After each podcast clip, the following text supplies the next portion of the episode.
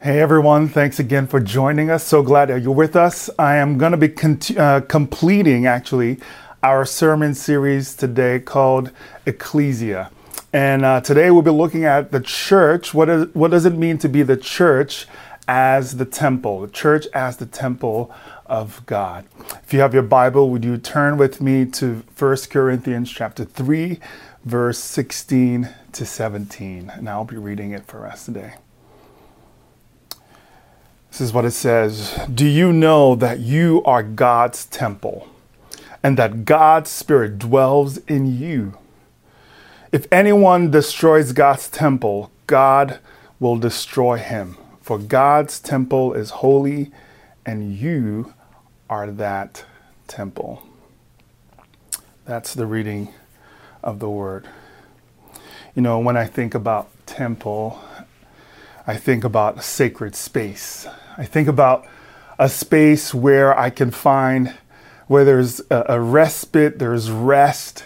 Um, I think about traveling and going, entering into an old church and experiencing the space as sacred, as divine. You know, you see the paintings, you see the building structure, and it's so beautiful. We all have sacred spaces places where we find respite and rest. Sometimes for me is running towards Liberty State Park and seeing the trees, the grass, the green, breathing the air. Sometimes it's sitting in my couch and listening to music from my sound system and enjoying the soundscape. I find that to be a sacred space. You might have that sacred space as well. It might be sitting, taking a walk in the park. It might be grabbing coffee and reading. It might be, um, um, for parents, this might be for you, just being alone in the bathroom, right? The kids are running around outside, and the place you can find respite and rest and solitude is the bathroom. It's kind of like a sacred space. God, in this picture in this text we just read is saying to us, Paul is writing to us and saying that we are God's sacred space. The church is God's sacred place, God's temple. And that's beautiful because to imagine that God sees us as the space, as a sacred space, as a, a, place where his presence abides. Paul writes to the Corinthian church, a church situated in a big city like New York City it was like the, the New York City of the time. And he is writing to them responding to the divisions that's that's that's that's been happening. And he's telling them, listen, you are God's temple. He paints this picture for them to see, to realize that they are the sacred space of God. This imagery of the church as God's tem- temple calls back all the way um, uh, to, to the Old Testament. And we can see this even in the Garden of Eden, in the first book of the Bible. God created this place where He and humans are in relationship together. They are walking together. The Garden of Eden was a sort of temple, a sacred space. And because of sin and disobedience and rebellion, that relationship is severed. And Adam and Eve, as it says in Genesis chapter 3, are cast out and what we see throughout the Old Testament is God engaging with his people, God engaging with, with, with the Israelites, his chosen people, to reestablish that relationship. We see from Abraham to Moses to David to Solomon. All these men built tents, temples, buildings for God and humans to meet. Yet these sacred spaces that were built with human hands were not enough or suffic- sufficient to bridge the gap between God and humanity. And Jesus came. Jesus came to bridge that gap. John 1, John 1 14 talks about God, Jesus dwelling with us. And if you look at the wording there, it's, they're trying to say is that Jesus built, pitched his tent with us. He tabernacled with us. That's a, a temple, a tent. Um, calling back again to, to, to Moses in Genesis and Exodus, building a tent where humans and God meet. Jesus himself becomes the sacred space where we meet with God.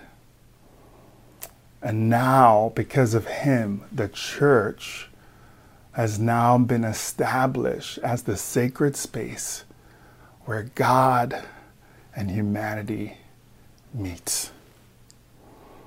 And I want to unpack that a little bit for us today and show us that, that we now have been called to be the collective, um, the collective that brings humanity to God.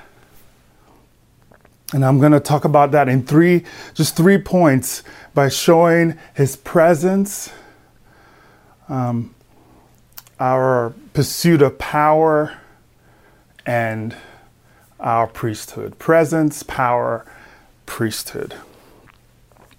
First point here, again, harkening back to what Paul said to us that we are God's temple. He poses this question to the church. He poses this question to us. Do you know that you are God's temple and that God's Spirit dwells in you? If you're a follower of Jesus, do you know that you are God's temple? Do you know that God's Spirit lives in you? The idea that we are his temple suggests that his presence resides in us. If you believe and you follow Jesus, it, it suggests that God's Spirit lives in us. And this is what is so remarkable about this because even though we believe that Christ came, He lived, He died, He resurrected, and He ascended to heaven, He didn't leave us alone. He sent His Spirit to be with us, to guide us, to comfort us, to lead us to truth. Jesus told his disciples, his friends, in John 14, verse 16, he said this I will ask the Father, and he will give you another advocate to help you and be with you forever, the Spirit of truth. The world, meaning those who, who don't believe in him, cannot accept him because they can neither see him or know him. But you know him, for he lives with you and will be in you. I will not leave you as orphans, I will come to you. This is Jesus talking to his friends. And we know that while Christ came more than 2,000 years ago, today we can still attest to his work through his spirit that lives in us. There's a sense that faith in God is not about somehow conjuring up belief out of thin air. It's not about following our mother's religion or our father's religion. It's not about a blind faith, but a belief in reality which is confirmed by the Holy Spirit that lives and dwells in us. Paul in Romans 8:14 said this. Said for those who are led by the spirit of God are the children of God. The spirit that you receive does not make you slaves so that you live in fear. Rather, the spirit you receive brought you about your adoption to sonship. Devlin talked about this last week that we are now the family of God. The spirit that lives in us brought us to this family that we're in. Spirit that lives in us points, suggests that we are the temple of God. And he continues on and he says this, and by him we cry, Abba Father, meaning we cry out in a loving, deep relationship. We cry out, Daddy, Father. We, we respond in love because of the union we have with Him. And then he ends with this the Spirit Himself testifies with our spirit that we are God's children. The Spirit that lives in us is at work in us today and gives us the assurance of our faith in Him. It's not a blind belief, but it, He gives us the assurance that we are His children. But this text also points to the fact that there is a, collective, a communal idea that we cannot just overlook sometimes when people read the text, when we read the text, we think we, he's talking about individual bodies. And yes, there is some aspect to that, how each and every one of us are um, endowed with the Spirit of God. But here, he's talking about it in a collective sense, in the community, saying that we all are the temple of God. And that we host God's presence. Right? The church is not, in essence, what he's trying to say is the church is, is kind of, it's not a building, but it's a people that host the presence of God. And the presence of God collectively lives and, thri- and, and, and moves in us. And I think one of the idea behind this is this is that the church requires every one of us requires all of our participation requires all of us bearing our gifts the gifts God has given us well, the whole church as a whole as a collective it's not about the brand. It's really not about Hope Jersey City. It's not about individual, it's the church collectively. And yes, the God, God is at work in our church as well and requires that all of our gifts are brought to bear, that we are all participating, and that we are all helping to experience God's presence through each and every one of us. So let us not be fooled because the strength of the church does not lie in the extravagant gifts or exaggerated gifts of one person. It does not lie in the upfront um, talents of people you might see coming, you know, every Sunday to speak. It lies in the collective many of us working together in sync with the Spirit of God. And this leads me to my second point because the, this is the temptation. This is the temptation to think that is the, uh, the, the temptation to, to um, hoard power or to ascribe power to one person. Um, the temptation is here to think that maybe you have the answers or this pastor has the answers.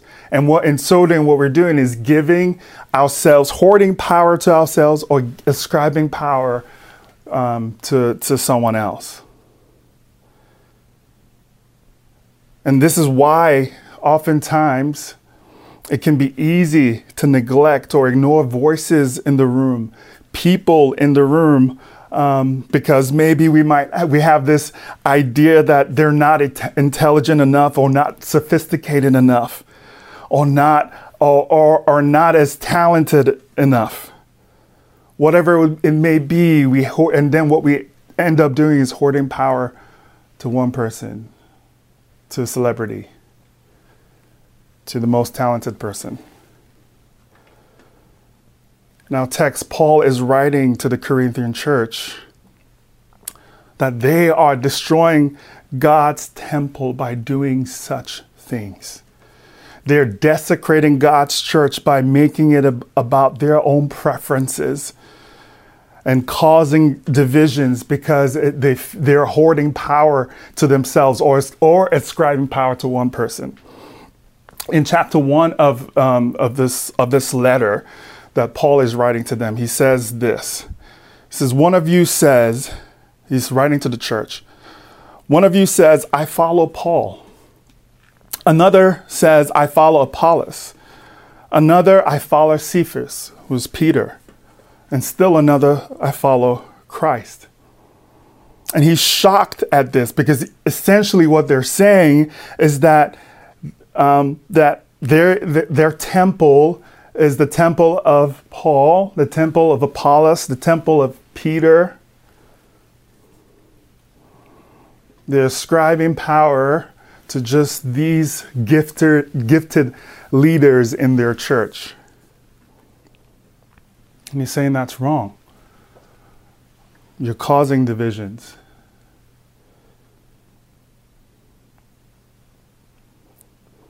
And we see this so rampant in our church today. Churches driven by personalities, churches driven by celebrities, churches built on the charisma and or- oratory talent of one person and we flock to this leader and to that leader, to this Instagram post, to this Twitter influencer, this person because they're skilled in their gifts. Essentially, we, it's kind of like we're bored. we're bored by our churches, by the slowness of how things happened we're bored and we look for the dramatic. People look for the dramatic.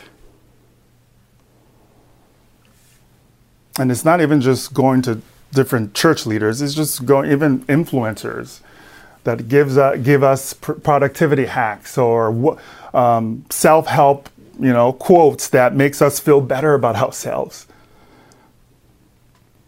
I'm saying you're dividing the church you're being divided. Funny enough, um, A.W. Tozer speaks to this in his book, The Pursuit of God. He says this We, the church, now demand glamour, glamour and fast flowing dramatic action. We're a generation of Christians reared, reared among push buttons and automatic machines um, impatient of slower and less direct methods of reaching their goals. We have been trying to apply mis- machine age methods to our relations with God. We read our chapter, have our short devotions, and rush away, hoping to make up for our deep inward bankruptcy by attending another gospel meeting or listening to another thrilling story told by the, the, the religious adventurer lately returned from afar. And he says this the tragic results of these spirit are all about, of this is we make it all about us. Shallow lives, hollow religious philosophies, the preponderance of the element of fun and gospel meanings, the glorification of man trust in religious externalities. These and such as these are the symptoms of an evil disease, a deep and serious malady of the soul. My point is, my friends, that the life of the church is not about these things. It's not about seeking um, um, external religious experiences. It's not about dramatic outcomes. We forget that the church is the temple of God. It's not the temple of this celebrity or that celebrity. It's not your temple. It's the temple of God. We're not here to get our ears tickled by the preacher. We're not here to be entertained or to get intellectual stimulation. It is the collective body working together to encounter God through our unique unique gifts and unique personalities. So we must fight this consumeristic mentality that makes us hoard power to ourselves or to celebrities or to talented people. We must join the local body with all of its mess and intricacies. We join the local body in recognizing that we are the temple of Christ and Christ alone. So, how can we do that? I end with this last point. We embrace the, our collective duties as priests in God's temple. If Paul sees the whole church as a collective that houses and hosts the presence of God, that means that you and I are called to share in the work of the church. Again, we are all God's temple. It's the collective. It's not just me standing here speaking. It's not just the clergy. It's not just the talented we all are called to serve as priests, utilizing our gifts, the gifts God is giving us to serve one another and bring glory to God. That's one of the reasons I don't preach every Sunday. That's one of the reasons I want more people to, to share, to teach, and preach because they have been gifted. It's not just me. I love it when we have different seminars and workshops, and um, we have uh, uh, just people like Melissa Schneider who's sharing, using her gifts to teach us about relationships. I love that um, we have people who are sharing their gifts, uh, whether it's um, letting us know on racial injustices in our world or whatever it may be. They're using their gifts to serve the church. And God is calling every one of us to do the same so that we can serve one another and bring glory to God. And this is my prayer that more and more of us would do the same. This is the amazing thing about the church. It is the, about the life we share together in our groups, in our pods, in our worship gathering. And even though we haven't been meeting for a year, we know the church, again, Paul is kind of reminding the church is not a building, it's a collective. The church is us, every one of us.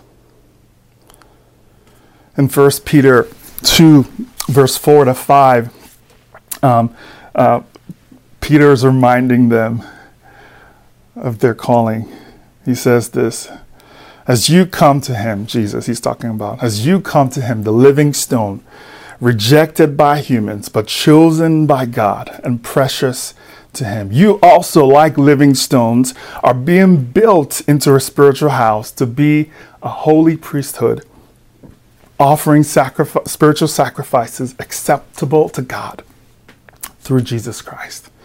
And he goes on to say that you are a chosen people, a royal priesthood, a holy nation, God's special possession, that you may declare the praises of him who called you out of his darkness into his wonderful light. You, everyone, not just a special group of people, you all are a chosen people, a royal priesthood, God's special possession.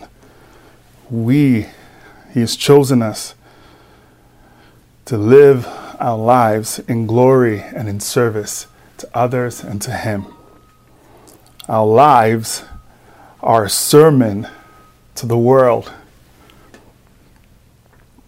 I heard it described like this in, in, a reading I saw somewhere. It says, like, we are like trees that extend high to the sky, touching the heavens, yet with roots anchored to the ground. It connects heaven to earth, the human to divine, the physical to the spiritual. This really is our priestly role. We bring heaven to earth. We help people connect and meet the divine, the, phys- the, the spiritual. We bring that here through our lives as we as we come together as the church. Now the question you might have is how is it that we can be priests in all of our imperfections, all of our brokenness, despite our sinful dispositions? How can we function as priests? We function as priests because we recognize the compassion God has for us. We recognize that Christ came as the great high priest who laid down his life for us. And in understanding that compassion he has for us, we are able to have compassion, one, on ourselves, and then on others around us. I pray this may be so for each and every one of us. Amen.